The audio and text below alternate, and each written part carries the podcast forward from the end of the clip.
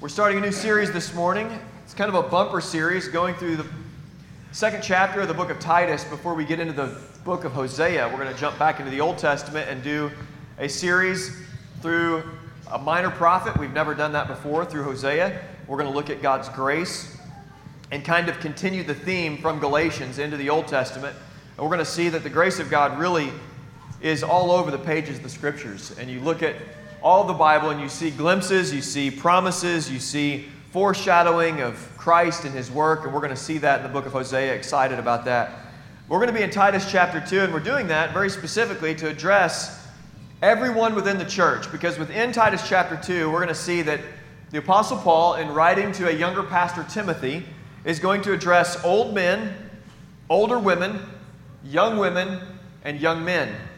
And so everybody in here is going to be encouraged and challenged in a specific way. And then we're going to get real controversial and talk about slaves and masters later on in the chapter in Titus 2. And then we're going to finish up with the grace of God in verse 11 and following. So we're going to be in Titus chapter 2. Now, the book of Titus is an interesting book. I've always loved the book of Titus, and it's in a collection of letters in the New Testament that are called pastoral letters or pastoral epistles. And so, Paul, as an older man and pastor, had mentored younger men, younger pastors for all of his ministry. And so from the beginning, from the beginning of him being called into ministry, he began to take younger guys along with him and teach them and show them how pastoral ministry works. How do you preach? How do you love people? How do you take care of people? How do you serve a church? How do you pastor and shepherd a church? And so he would walk around and help and train up young men. And two of these men that stand out, that really are in the forefront of the pages of the scriptures, are a man named Timothy and a man named Titus, both younger men from, from Timothy. And Titus's story is really unique because at some point he was traveling with the Apostle Paul on this island called Crete. Now, Crete is in the Mediterranean Sea. Mediterranean, uh, not sea, the Mediterranean, what's that called? The Mediterranean, oh, not sea? Yeah. Mediterranean Sea, where the Rock of Gibraltar is, the east of that. And the island of Crete is a little bit bigger than Jackson County or Williamson County. It's not all that large. There's places there that are about 50 miles in diameter, so it's a pretty small island. And as Paul traveled there with Titus, we don't have any record of exactly when he was in Crete, but we know he was there because when the letter opens up, he tells us, I left you in Crete to put into order and to plant churches, or not plant churches, but establish elders in every town as I directed you. He says that explicitly. He says, This is why I left you in Crete, so that you might put, put what remained into order and appoint elders in every town as I directed you. So, Crete was this legendary sinful island. Christians were, uh, were liars and drunkards.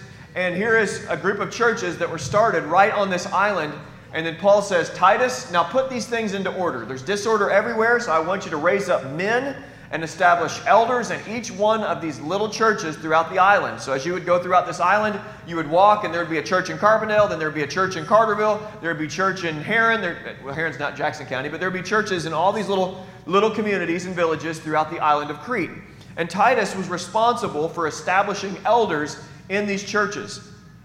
And so in this, letter, we see encouragement to Titus to do that very thing. And then we also see instruction, where Paul instructs Titus what to do with the men and women that are in these churches. So these churches were out of order, and Titus was putting them back into order. And that, that started with being, putting elders in place. But then in chapter 2, we find that we have some direction for older men and for younger men, and for older women and for younger women.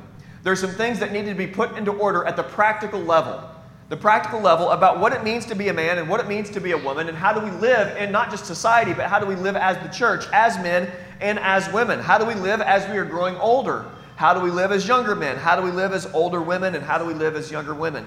So that's where we find ourselves in Titus chapter 2. Now, the world is very interesting right now, and it has been this way for a very long time, but uh, there was a, a time in our country where you grew up as a little boy looking forward to the day that you would become a man. Now we live in a society that laments the fact that they're men and they want to live as little boys. And it's a weird thing.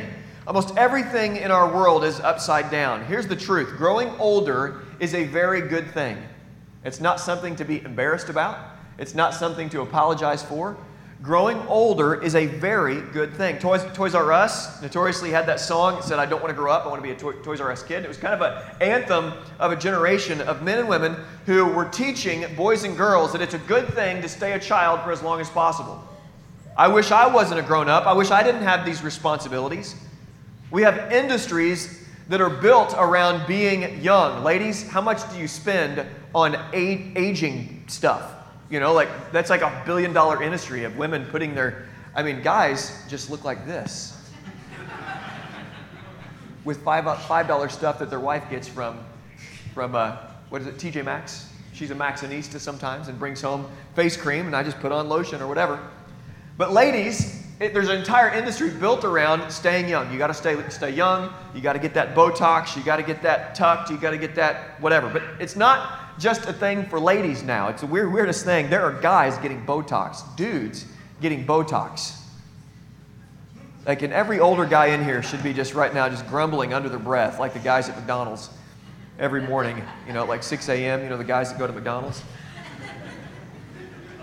Guys getting Botox. Listen to this. According to a recent release study from the American Society of Aesthetic Plastic Surgery, the number of men getting Botox, Botox, Dysport, and some other name totaled 453,281 in 2016. These are old statistics adding up to 9.9% of total procedures done for both men and women. In 2015, a study from the American Psychology of Plastic Surgeons said the number of men getting, getting injection increased by 337% by the year 2000. That comes from the highly reputable magazine called the Huffington Post. Not just from 2015, but from 2015 to today, these statistics almost assuredly have gone up and up and up following that same trajectory. We live in a nation that idolizes old men who act like they're young men. And it's a tragedy. It's a problem. It's folly. Proverbs 20, verse 29 says this The glory of young men is their strength, but the splendor of old men is their gray hair. Gray hair of an old man is a symbol of a life of wisdom. These men carry with them lessons that they have learned from decades of defeat and victory, decades of mountains and valleys, joys and sorrow. The world is in desperate need of old men of gravitas, old men that have self control, old men that know what it means to be a man. We need desperately patriarchy. We desperately, desperately, desperately need godly old men we need Polycarps who, upon being told to deny Christ and pleaded with, Will you please just deny Christ? Then you will not have to be burned at the stake. We need men who are 86 years old who look back or even older than that because he says this 86 years I have served him, and he has done me no wrong. How can I blaspheme my King and my Savior, Jesus? And he was burned at the stake. Young men, there's a challenge for us to not despise, don't despise the passing of years. Don't lament the fact that in the future, if God would give you more years, that you will get older and in fact you will get old. Don't despise it. There's glory in it. Don't ever say, I don't want to grow up or I don't want to get old. Fools say such things. There's glory in becoming an old man. Now, this is going to be encouraging, not just for the older men today. It's going to be challenging, also encouraging. It's going to be for the young men because at some point, young men, you're going to be an older man. And at some point, you're right now, at, any given point, you're older than somebody in your life. And for ladies who are listening in, there is a heart ache in so many women who do long for men that we're going to talk about today. Men like this, that their husbands would become men like this. And there are some husbands, unfortunately, that want to be men like this, but are not allowed to be like that because of their wives and vice versa. Ladies, you're going to be challenged as well over the next, next few weeks. Young men will get a kick to the pants as well. You don't know, notice, I just categorize myself in the young men category. Ten years ago, I would have put me in the older category, guys that are my age now. So don't ever say, I don't want to grow up. There's glory, there's glory, there's glory in the gray haired man. Look at verse 1. But as for you, teach with what, what accords with sound doctrine. But as for you, teach what accords with sound doctrine. We need to know the context here because verse 1 in chapter 2 comes directly after verse 15 and 16 in Titus chapter 1. And if he's saying to Titus, but as for you, be like this, it's following something that he shouldn't be like. There's a group of people that are like this, but as for you, you need to be like this. Well, what were those people like? Well, in verse 15 and 16, we find out to the pure, all things are pure, but to the defiled and unbelieving, nothing is pure. But, their, but both their minds and their consciences are defiled. They profess to know God, but they deny him by their works. They are detestable, disobedient, and unfit for any good work. Now, after that, Paul says, don't be like that. So he says, but as for you, instead of being like that, as for you, teach what accords with sound doctrine. So, what follows in this chapter is what accords with sound doctrine. He's going to be instructing old men, as already stated, old women, young women, and young men about life. Here's how life works this is what goes along with sound doctrine. Sound doctrine is congruent with sound living. Titus is commanded to connect the dots with sound doctrine and sound living or right living. Christian doctrine and Christian living inevitably go together. Bad doctrine leads to, eventually, bad living. Now, certainly, those who have sat under bad doctrine can, a, a broken clock is right twice a day. Somebody who has been sitting under bad doctrine can certainly do some right things, can follow the Lord, the Holy Spirit can still lead them, but eventually, bad doctrine will affect the way we live our life. 1 Timothy Paul tells Timothy something very similar to what he tells Titus, and he connects the dots again with sound doctrine and sound living. And I want you to catch this in 1 Timothy chapter 1 verse 8 through 10. Here's what he says. Now we know that the law is good if one uses it lawfully. Understanding this that the law is not laid down for the just, but for the lawless and the disobedient, for the ungodly and the sinners, the unholy and profane, for those who strike their fathers and mothers, for murderers, for the sexually immoral, for men who practice homosexuality, enslavers, liars, perjurers, and whatever else is contrary to sound doctrine. So, what Paul does with Titus and Timothy is he connects the dots. Sound doctrine and sound living go together. If there's bad doctrine, there's going to be bad living. And what Paul says here is that these behaviors that are clearly wicked, that are clearly against what God would have people do, they are contrary to sound doctrine because sound doctrine would lead to, should lead to, sound, sound living. So Paul is instructing both Titus and Timothy to connect the dots to doctrine and life, teaching and life. And if somebody is living in a disobedient manner, it's telling us that they do not understand the commandments of the scriptures. It's telling us that they don't understand the gospel of Jesus because action follows belief. If there's right, right doctrine and bad living, then the person does not understand that doctrine correctly. Because to understand doctrine correctly, it, it affects the way we live our lives. The instruction that follows then is in accordance to sound doctrine. Whatever comes next is going to be in accordance with sound doctrine. But as for you, teach what accords with sound doctrine. The commands that are coming are good commands. Now, here's what we're going to look at seven commands, seven characteristics, rather, of a godly older man. Seven characteristics of a godly older man. Look at verse 2. Older men are to be sober minded, dignified, self controlled, sound in faith, in love, and in steadfastness. Older men. Now, I think it's important for us to recognize that the Holy Spirit, through the Apostle Paul, is addressing Titus and wanting Titus to address a particular group of people. Now, we live in an egalitarian age that despises differences, despises differences. God is not egalitarian, nor the scriptures. God refuses to treat everyone the exact same way. He just doesn't do it. God is certainly benevolent and fair and loving and completely just to everyone. He is right always, never doing any wrong. But he says different things to different groups of people. So, in other words, when God is speaking to old men, consequently, he's not speaking to younger men. There's primary, and then there's secondary people that are being addressed. So the older men, their ears should perk up and they, they should be thinking, God is speaking to me. This is for me. I need to listen to this. I need to humbly respond to what God has for me here. When he is speaking to older women, he's not speaking to younger women. And when he's speaking to older, younger men, he's not speaking to older men. And when he's speaking to younger women, he's not speaking to older women. There's primary and secondary people being addressed. And we need to listen to this. When God is speaking to older men, older men should listen up. Now, it's interesting because right here, hidden in this, hidden in this passage, is the first characteristic of a godly older man, and that is number one, teachability. Teachability. Godly older men are teachable. Now, why do I say that? Well, Titus was a younger man. And Paul commanded him, God commanded him, to give instruction to older men. Titus was commanded to instruct older men, to teach them what God would have him teach. Now, you don't have to, this is interesting, you don't have to be an older man to teach older men. You have to know the scriptures.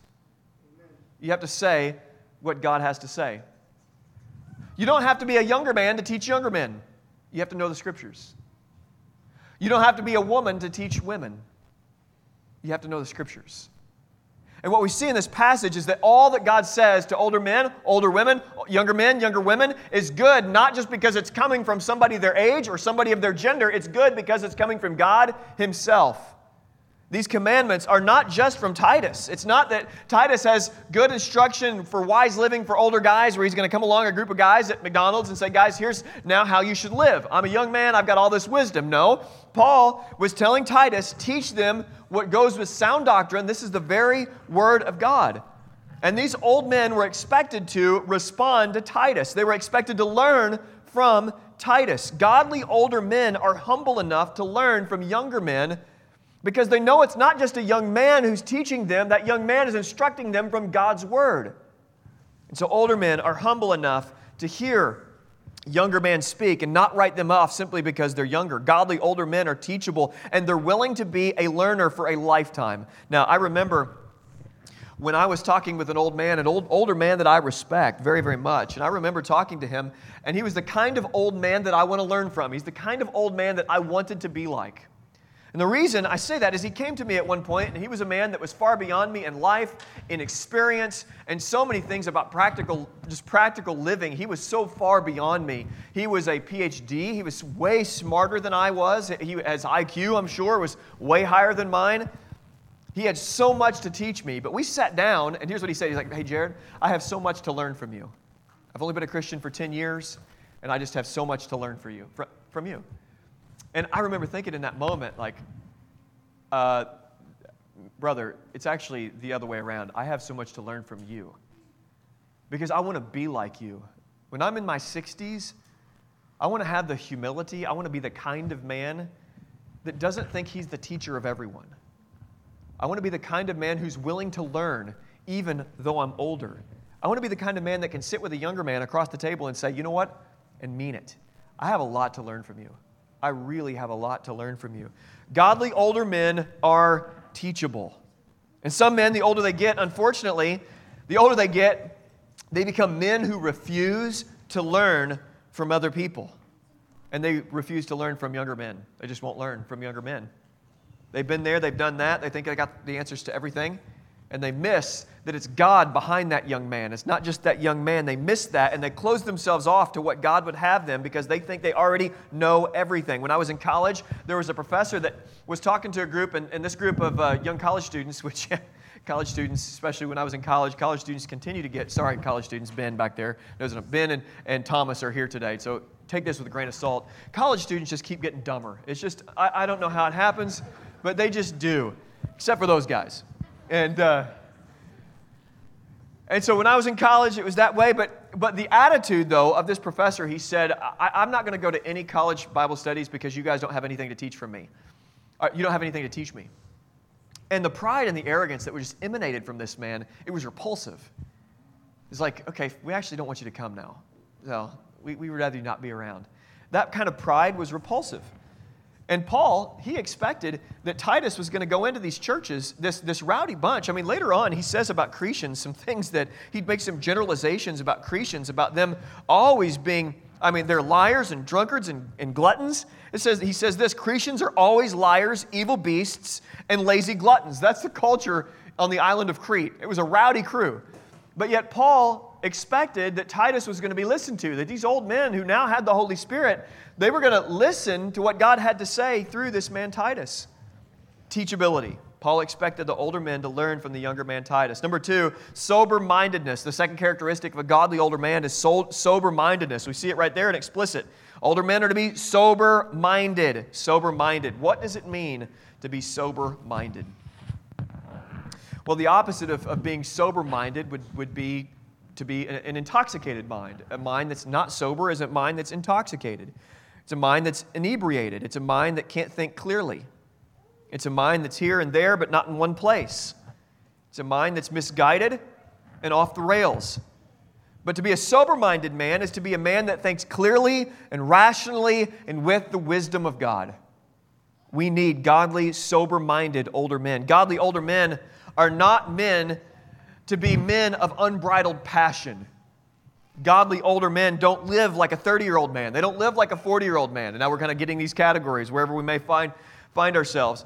They don't live like a young man because they've lived long enough to know that they don't have to chase this rabbit in life and they don't have to chase this rabbit in life. They've slowed down enough to see the work of God and to know what is wise and to know what is foolish.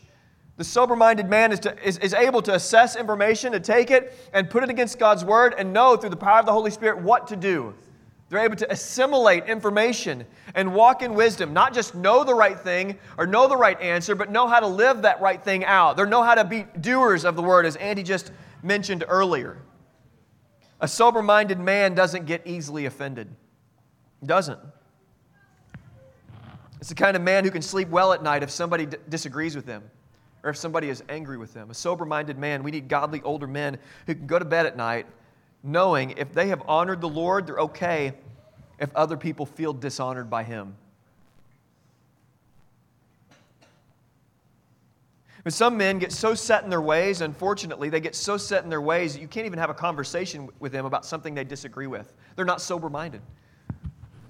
I mean, the, the caricature about growing older is that you get more and more and more set in your ways. You get more and more crotchety you know? Get off my lawn! Where do you like that? My neighbor, his dog came walking out, big husky. Brandon hollered at him one time, don't, don't let your dog go to the bathroom in our yard. And then we're just sitting on our front porch, and this older guy, I feel like I'm already there, you know, like, get off my yard.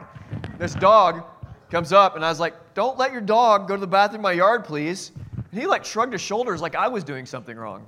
You know, it's like, it's a big dog. I don't want to mow over that poop. But the older you get, the caricature is you can't talk to them, they're set in their ways, they are in concrete, they can't be moved. It's like talking to a brick wall. That's not how godly men should function. It's not that they should get wishy washy the older they get. It's not that they should be so open minded that they don't believe anything. It's just that they don't get rattled by things that used to rattle them anymore. They don't get as frustrated as they used to get. A sober minded man just does, doesn't get easily offended. You can have a conversation with them, you can disagree with them, and it's not the end of the world. They don't have to be right all the time. They don't have to be perceived as right, even if they know they are. A sober minded man doesn't obsess about small things or large things, he's able to shut it off. I find this very difficult. I can obsess and think about something and not be able to get past it. Just think about it and think about it. The sober minded man, the older you get, we got to walk away from being so obsessed about one particular thing. The sober minded man is not obsessive in his thoughts. He doesn't have to chase what he used to chase. He does not feel the need to be seen as the wisest man in the room. He's sober minded. The challenge for men, the older we get, is to have the mind of Christ, knowing when to speak and when to be silent. In a world of outrage, the church should be able to look to the elder statesmen and see men of sober mind and of peace. Everything's on fire, but that man isn't. As I describe this, younger men, you're thinking, yeah, that's, I want to be like that. The older guys, you're thinking, God help me. I want to be like that more and more. Second characteristic of a godly man, a godly old man, an older man, is sober mindedness. The third is dignified. Look at that word, dignified. Older men are to be sober minded, dignified.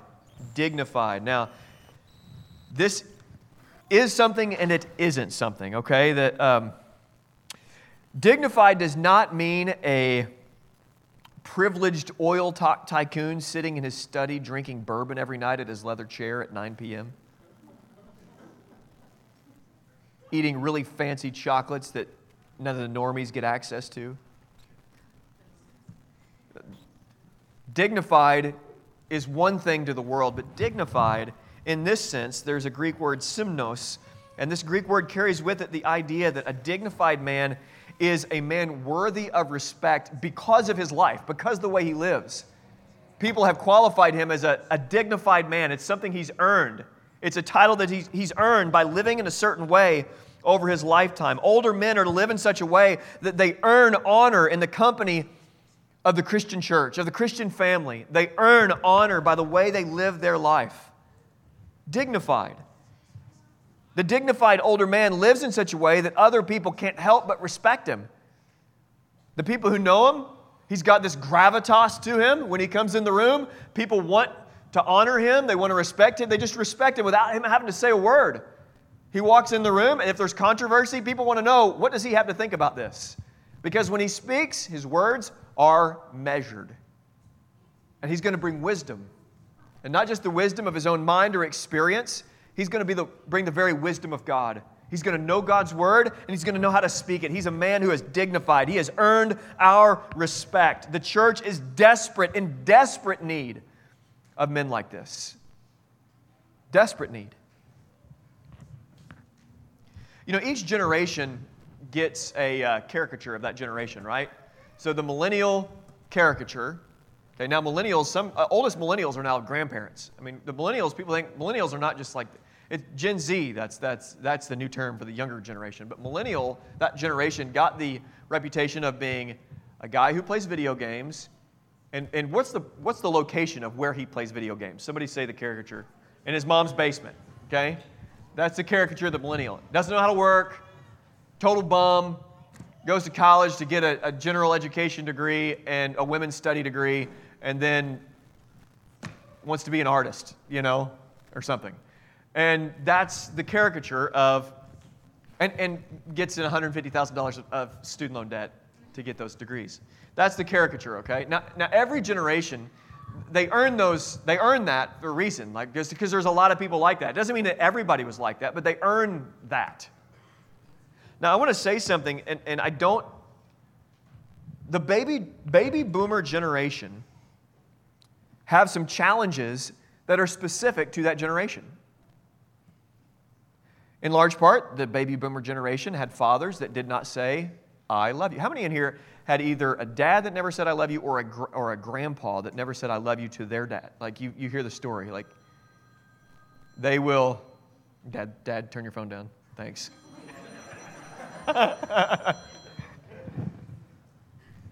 no, yeah, love you, Dad. Love you, Dad. I heard I love you from my dad, but we all know there, there's, there's uh, characteristics that go with generations. There's several reasons for that. Behind that, a lot of it goes to the men of previous generation. They saw some of their best friends that they were in a foxhole together with blown up in front of them, and they went home and they couldn't talk about it. And they shut down for the next 30 years, 40 years, 50 years. And all they could do was pat their son on the back and say, do your best, man. Go work, go work hard. So there's characteristics of generations. And that's the same of the baby boom, boomer generation. Dignified, older baby boomer men are hard to find. Now, for all the talk of millennials, I have bumped into so many emotional, manipulative, closed minded, opinionated men who care more about what their grandma said about God's Word than what God's Word says about God's Word. And we need baby boomer men who don't grow older and entitled, but they become godly, old, sober minded, and dignified biblical men. We desperately need that. It's a rare thing to find an older man of honor. It really is. We have older men, I've heard this from a lot of baby boomer men, that have counseled young men. And guys, if you've said this, I don't know that you've said this, older guys in the room, just stop and please don't ever say this again.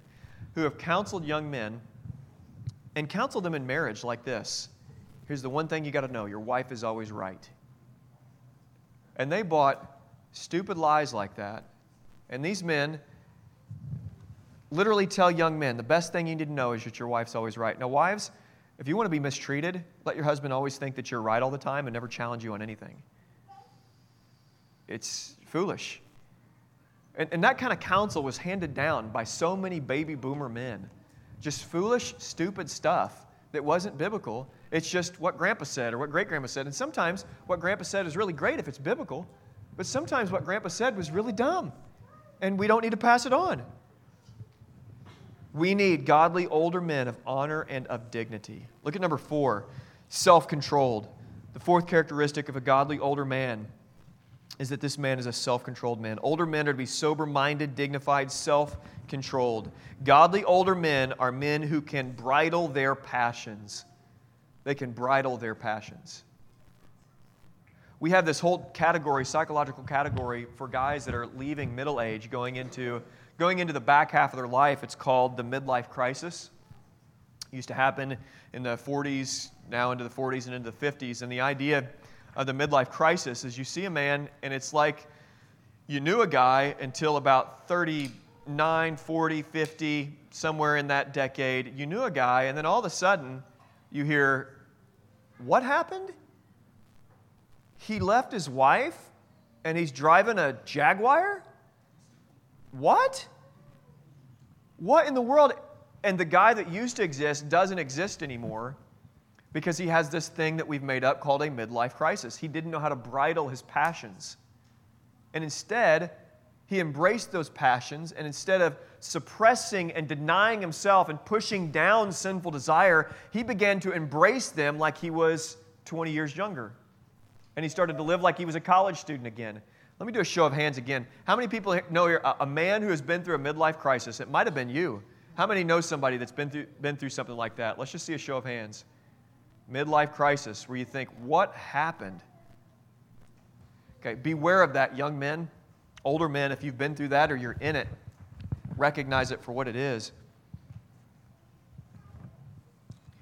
But a godly old man, older man, is somebody who knows how to bridle their passions. An older man who has not been able to control himself is a sad and embarrassing sight. When you see that old guy wearing Hollister, first you're like, dude, it's not like 2005 anymore. But secondly, that t shirt's way too small. Like, get over to J.C. Penney or something. I mean, J.C. Penney's out, now Dillard's, I guess. That's where everybody goes. J.C. Penney's out of business now. I bet Dillard's is booming over there. Jordan and I talked about that because Kohl's, uh, it's like Kohl's and Dillard's is the only place that you can go to get grown-up clothes.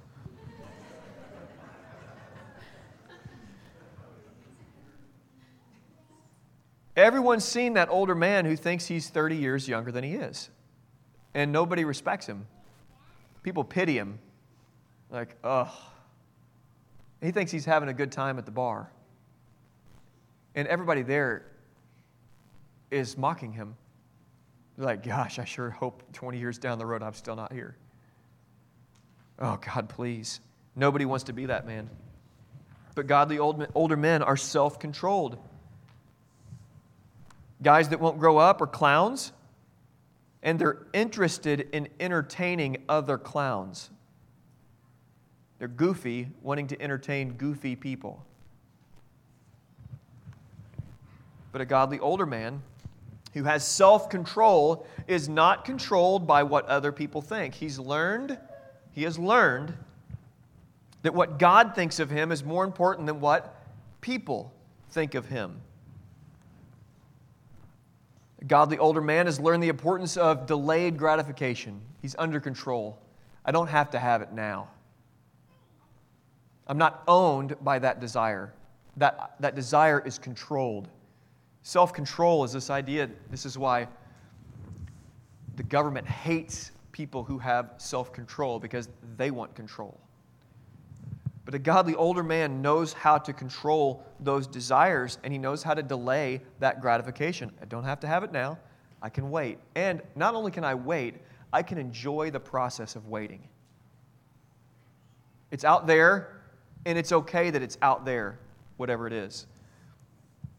The self controlled man knows himself well, and he knows his Savior better. He does not obsess over trivial matters.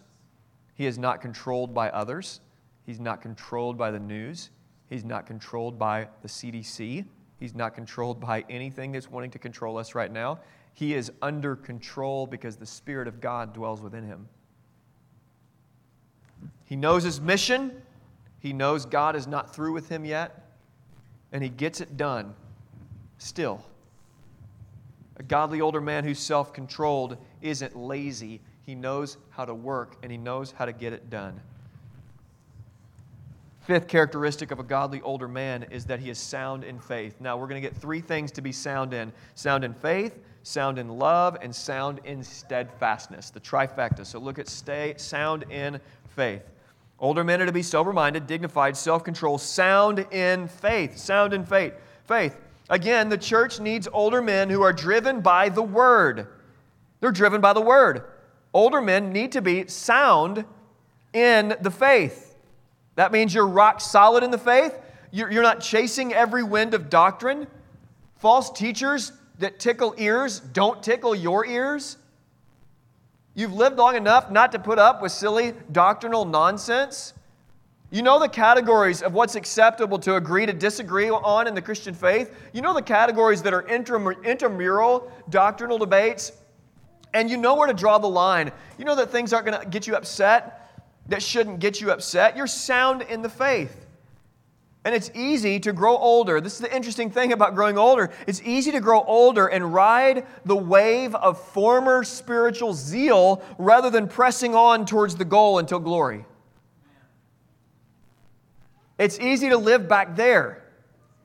To always look to the past and say, man, where I used to be with the Lord, what I used to experience with God, the studies I used to get into, what I used to know, what we used to do, what God used to do in my life.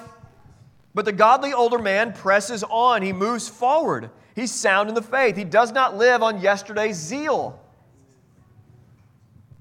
He's a man whose zeal and knowledge continue to grow because he spends time with his king every single day. Back to what grandma or grandpa said, and I don't want to speak disparagingly about your grandma and grandpa because I'm sure they said a lot of great things. However, I've sat with older men, personal experience, looked right in the eyes of older men with Bibles open, talking about doctrinal issues that are clear cut and dry in God's Word, that aren't even really that difficult answering questions with them, and read a Bible verse to them and have them respond, but my grandma said.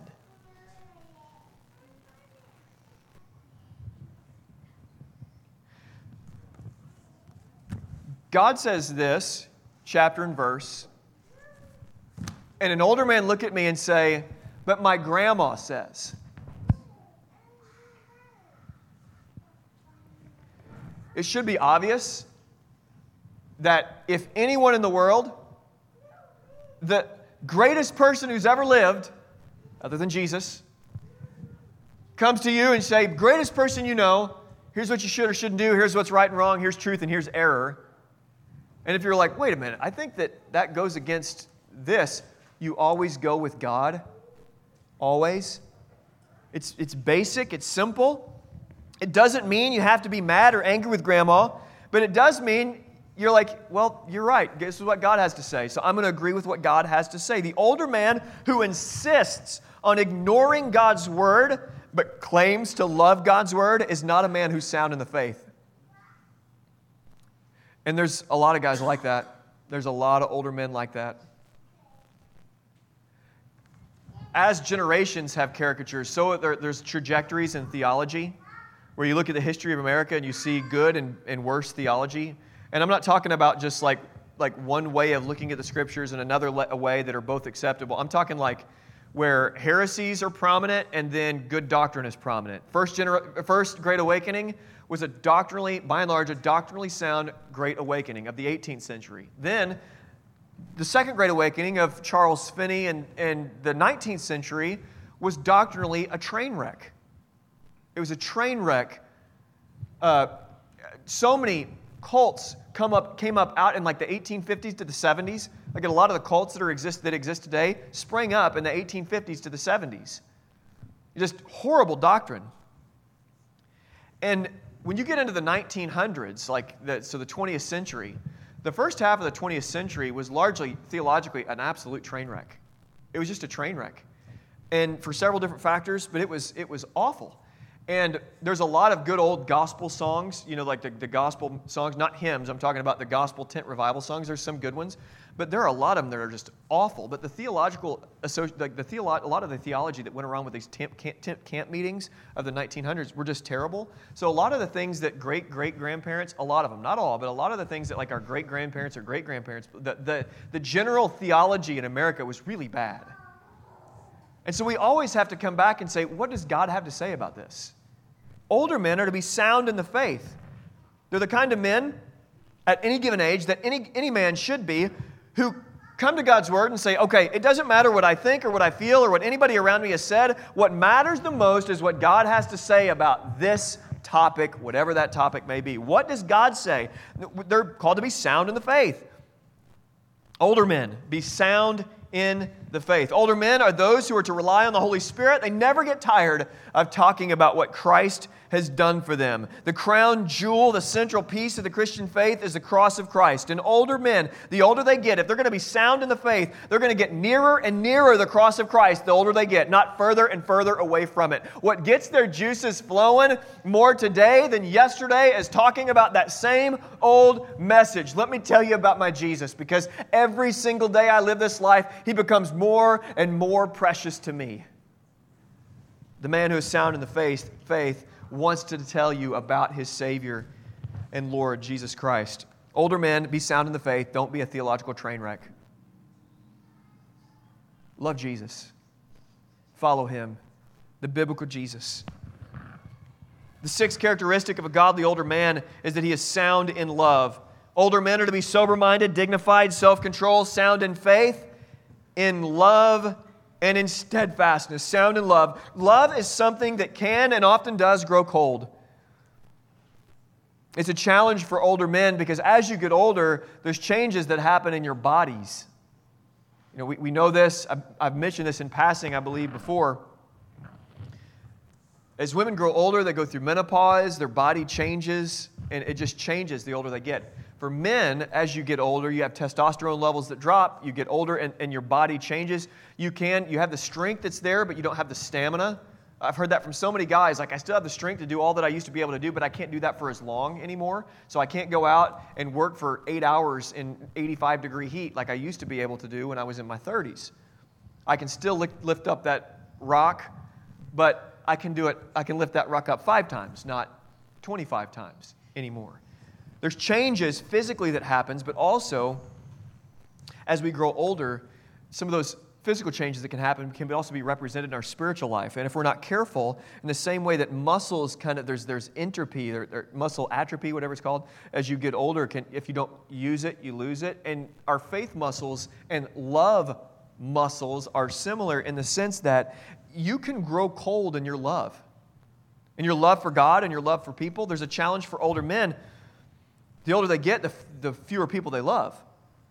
Because everybody just, it's like the movie Grumpy Old Men. They're like, I just want to fish, and I wish everyone would leave me alone.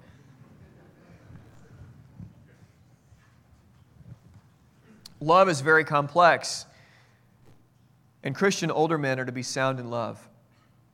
We all know, we all know men that, that love emanates from them. That man loves me.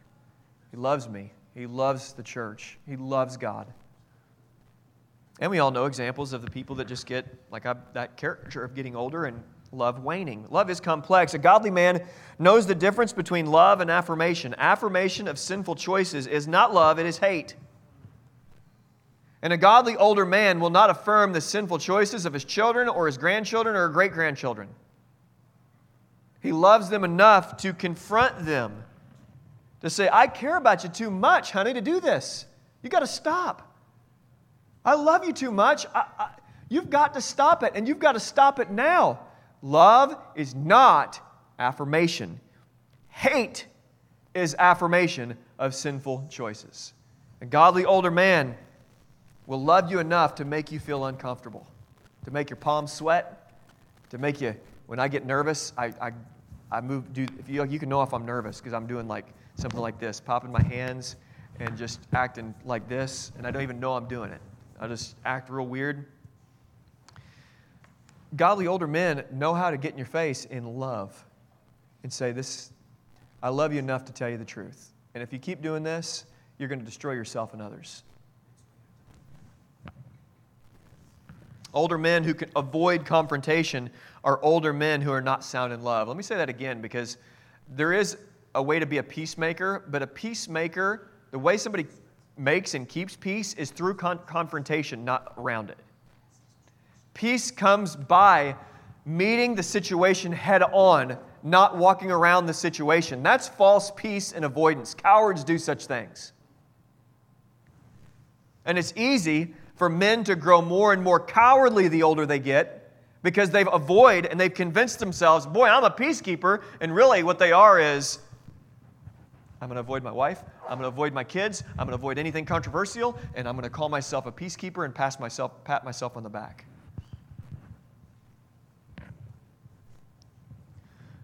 But love means a willingness to fight for those that you love, a willingness to confront when you need to confront for the sake of peace and for the sake of God and His glory. Older men and women in the room, like I said before, most likely had a dad that never said, I love you, or a grandpa who never said, I love you, and it's deeply, deeply troubling. It affects people.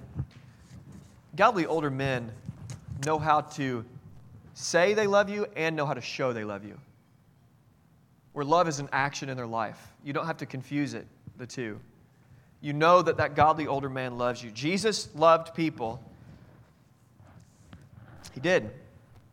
So if a godly older man is going to grow more and more into being a man like Christ, the older he gets, he's going to love people as well. Love God and love people. Seventh characteristic of a godly older, older man is being sound in steadfastness. You see it right there sound in faith, sound in love, and in steadfastness. The word steadfastness carries with it a bunch of different meanings, and you, you get this word, and, and out pops the, of the box of steadfastness things like endurance, perseverance, patience.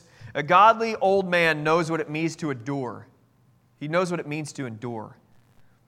Godly men know how to endure pain of all kinds, not just physical, but spiritual. When I was working at a lumber yard years ago, there was a man that came through and we were loading in some lumber, and he put in a board, and he's like, check this out. And a splinter had went in one side of his finger and out the other, kind of like Isaiah and that knife, where it just went in one side and out the other, but it was a splinter. And he was just standing there like nothing happened. And he went and pulled it out with pliers. like, man, gosh, I want to be like that.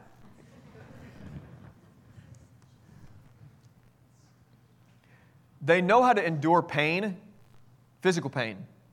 They're not babies. They know how to endure physical pain, but they also know how to endure spiritual pain because they've experienced it in life. You live life long enough, you're going to experience pain of all sorts, physical and spiritual. You're going to experience backstabbing, betrayal. You're going to experience mountains and valleys. You're going to experience difficulty with difficulty with your kids, young and old. You're going to be put in situations where you don't know what to do. You're, you're now 60 years old, you're 70 years old. I'm supposed to know these answers, and I have no idea what to do. You've been through it. And yet you've learned to endure, to persevere, to be patient, to trust in the Lord, to lean not on your own understanding, but in all your ways acknowledge Him, and you know that He will direct your paths. Godly older men are sound in steadfastness. And older men have the unique opportunity to come alongside that younger man and talk to them, the one who is struggling, and say, I've been there. I've experienced pain of all sorts. And what you need to do is you need to get up. You got to get your head up. Don't wallow. You're not a victim. You got to get up. You got to press on. That's not who you are. Get up. Get going. You belong to the Lord. God is faithful. I'll walk with you through this, son. You ever met a man, an old man, who calls younger men son, even though it's not a son of his. I hope when I'm an older man, I just don't have my sons, but I have spiritual sons where I'm able to say, hey, son, and that means something to somebody. Older men are able to come alongside because they're steadfast. They've weathered the storm. They've been through the storm. They've been to the eye of the storm. They've been out the other, other side, and they're still standing by the grace of God. They have tasted and seen that the Lord is good. They have been young and they have been old, and they have never seen the righteous forsaken. And they're able to tell you that God has been faithful to me. He has got me through this, and I would never turn my back on Him. There is nothing in this world, nothing that could be thrown at me. You piled those sticks high. You put me on that stake. You tie a rope around me and tell me to recant, and I'm going to give you the match and light it myself.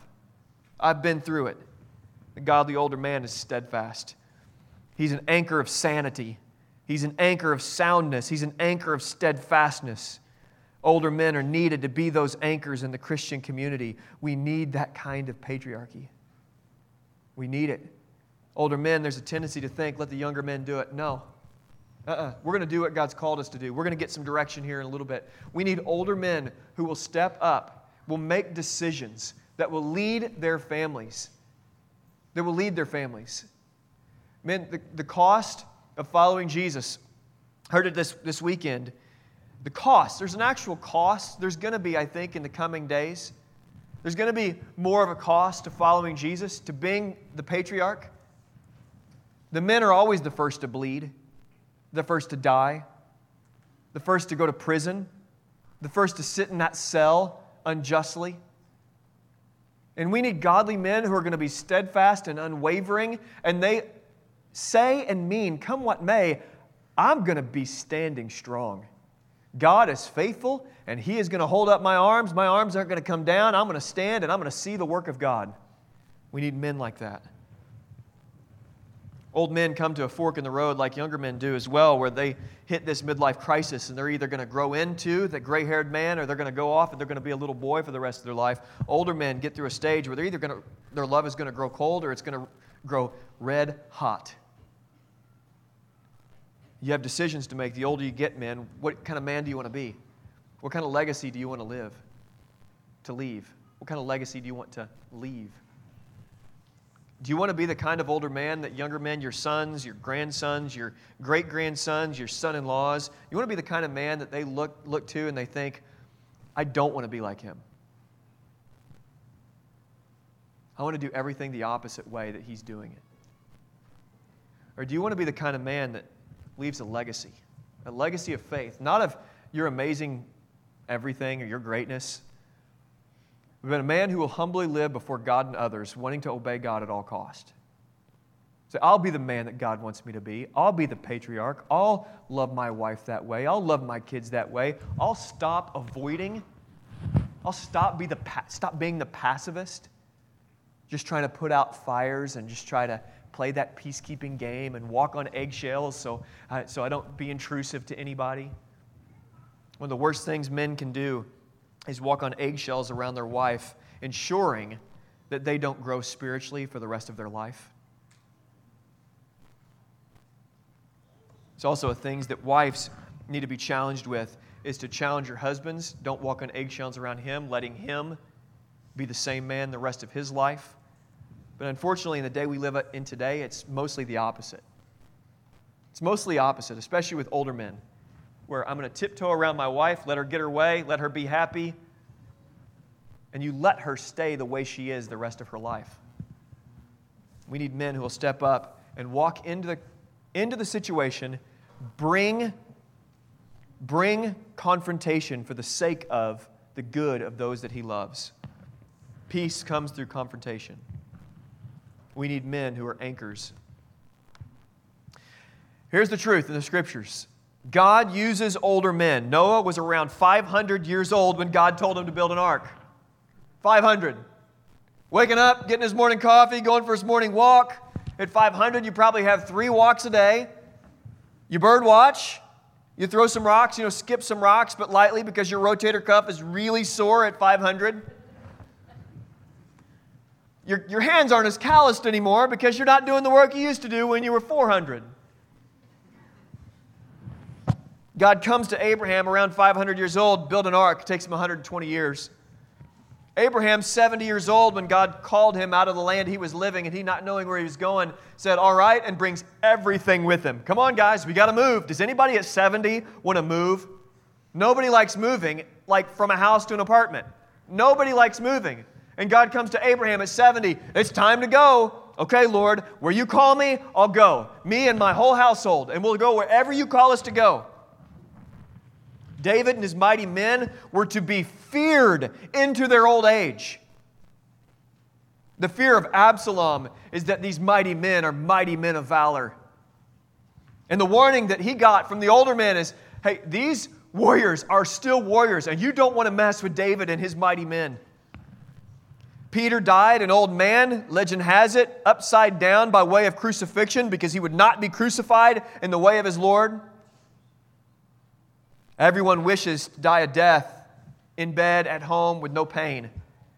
Peter was not, not afraid of a cross. Not only not afraid of a cross, he said, Do it upside down. I am not worthy to be crucified in the way of my Lord. Polycarp died by fire down through the ages. Old Christian men have lived and died well. To every older man, hear me. Don't grow older and wither away. Your body will. It is a jar of clay. You will get it will be more and more difficult the older you get to do things physically than you do right now. But spiritually, God is faithful to carry his work out in you to completion. The best is yet to come. The best is yet to come. Each passing day, you get closer and closer to glory. The best is yet to come. Don't whine your way to death. Don't complain your way to death. Don't grow weary in doing good your way to death. Become a better man today than you were yesterday. And then the next day, become a better man and leave that legacy of faith. Your kids and grandkids say, I want to be like my dad. I want to be like my grandpa. If I can be half the man he was, well, then I would be a great man. Paul and Timothy, 1 Timothy 4 12, Paul tells the church at Ephesus, Don't let anybody look down on you because you're young. He tells this to Timothy.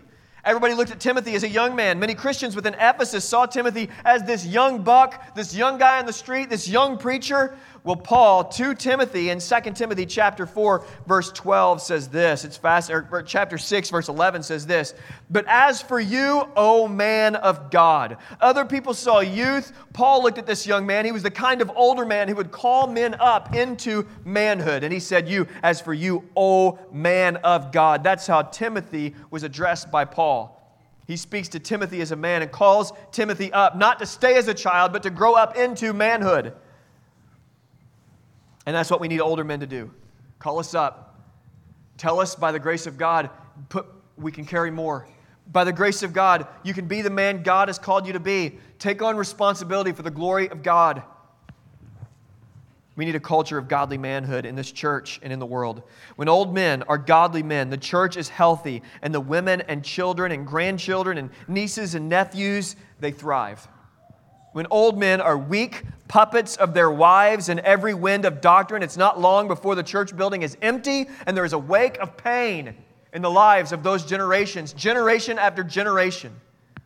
The community suffers, the world suffers.